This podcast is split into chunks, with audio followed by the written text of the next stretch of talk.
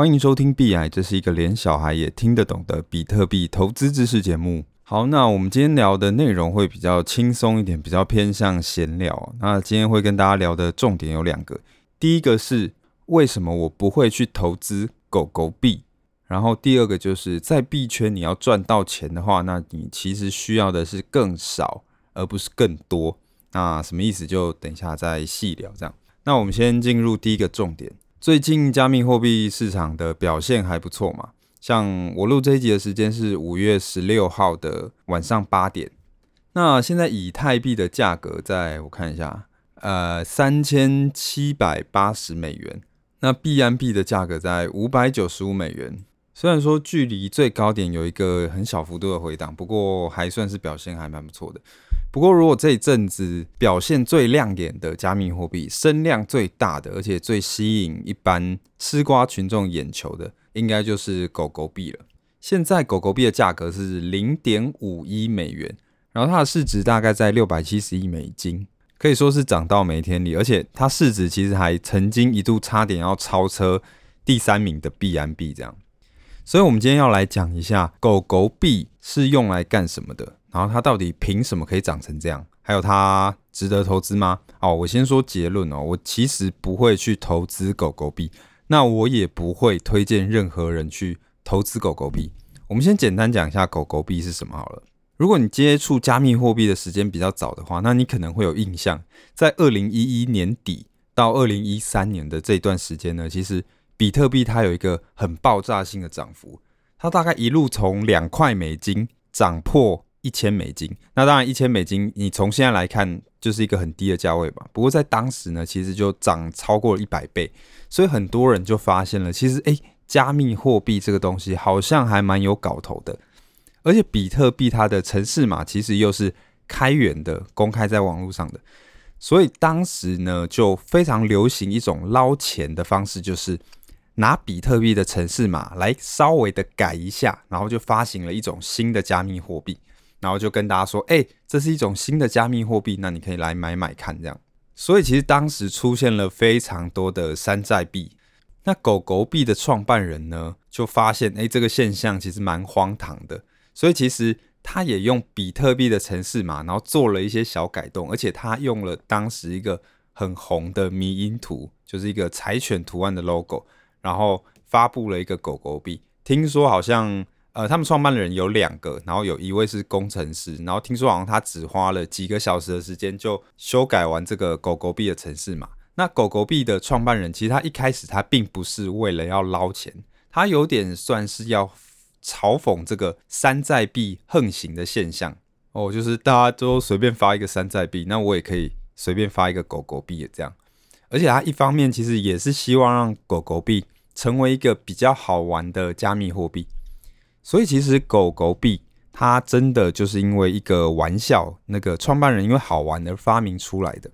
那大部分的加密货币的创办人或是团队野心都很庞大嘛，像是以太币的发明人那个 V 神，他就有说他希望以太币是成为下一代加密货币与去中心化应用的平台。这样，那大家基本上都会把他自己发行的加密货币吹得好像可以上天下海这样。所以相比之下呢，其实。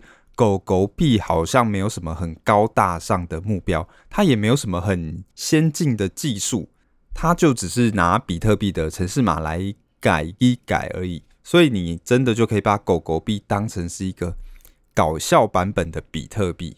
那到底为什么这个搞笑版本的比特币狗狗币最后可以起飞成这样，变成一个市值将近七百亿美金的重量级的加密货币呢？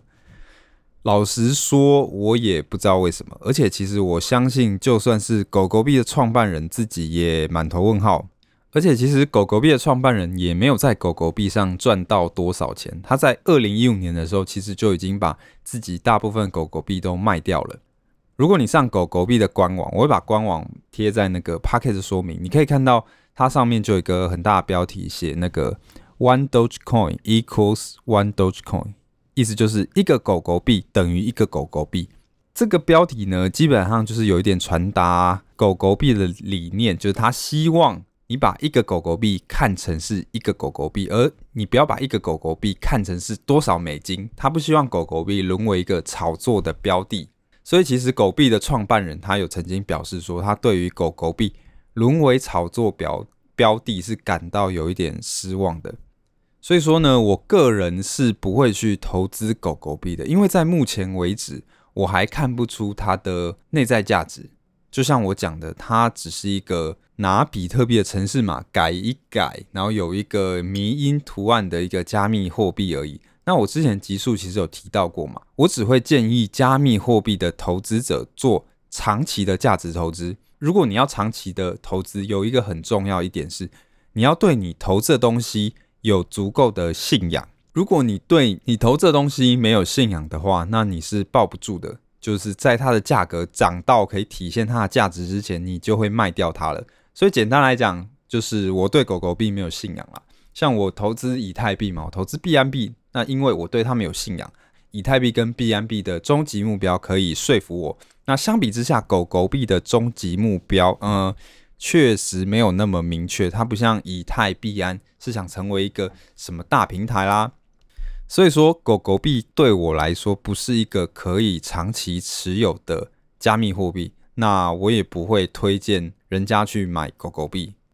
那虽然说我自己不会去投资狗狗币，可是并不代表狗狗币不会成功，因为其实狗狗币还是有一些很重量级的支持者，比方说是地表最接近钢铁人的男人嘛，那个伊隆马斯克。那马斯克他自己在他的推特就发过好几次。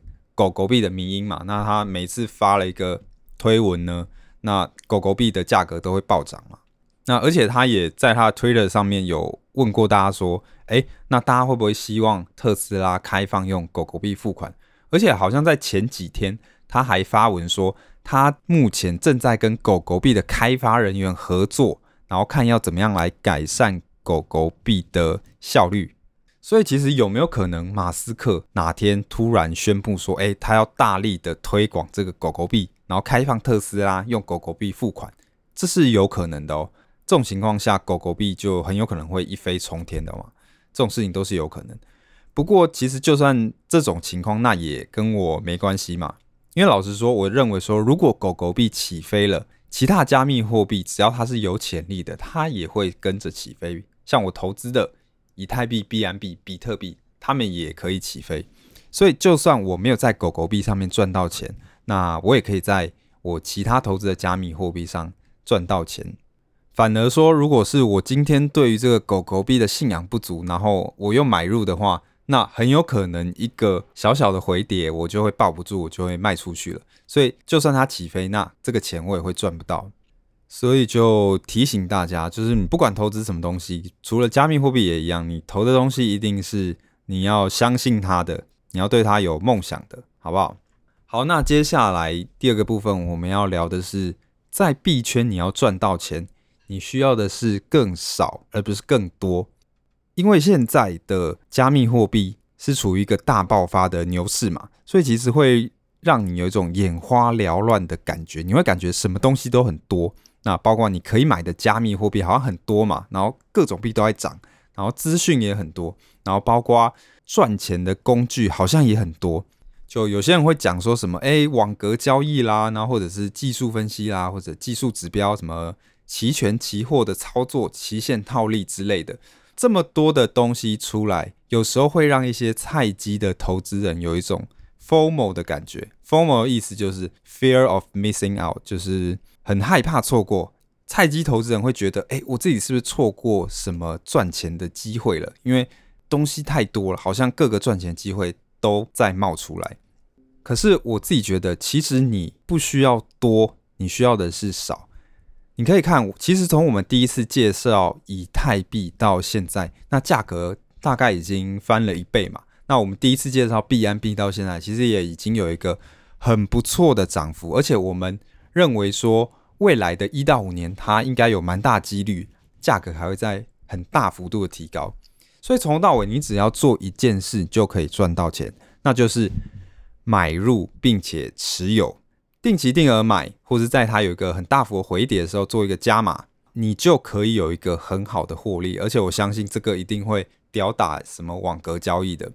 其实像那些网格交易啊、技术分析啊那些东西，其实我自己也都尝试过了。那当然不是在加密货币上，像网格交易，我自己是以前在玩那个外汇保证金的时候，因为我自己是工程师，所以我会自己写那个交易策略去跑那个外汇的网格，这样。那所以这这些东西我都玩过了。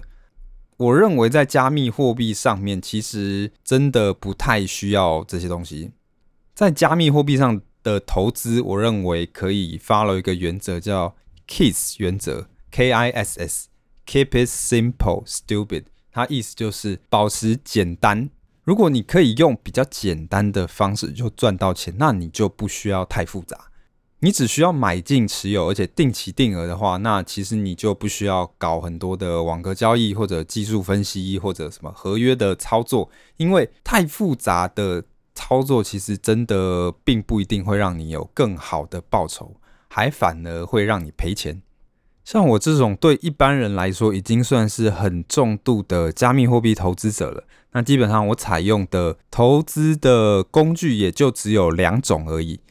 第一种就是买入持有，做长期的投资，然后你平常你就定期定额嘛。那如果有一个比较大幅度的下跌，可能百分之三十以上的回跌，那你可以稍微加码一下，然后好好配置你所有总资产，让加密货币不要占你总资产太多。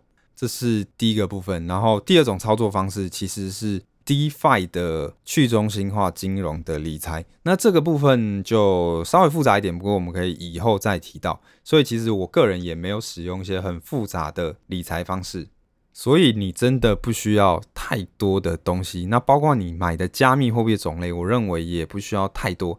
像我自己加密货币的资产里面，其实百分之七十都已经在节目里面有提到过了，就是。比特币、以太币跟 BNB，我百分之七十都是放这些，然后剩下的三十趴才是放一些小的币种。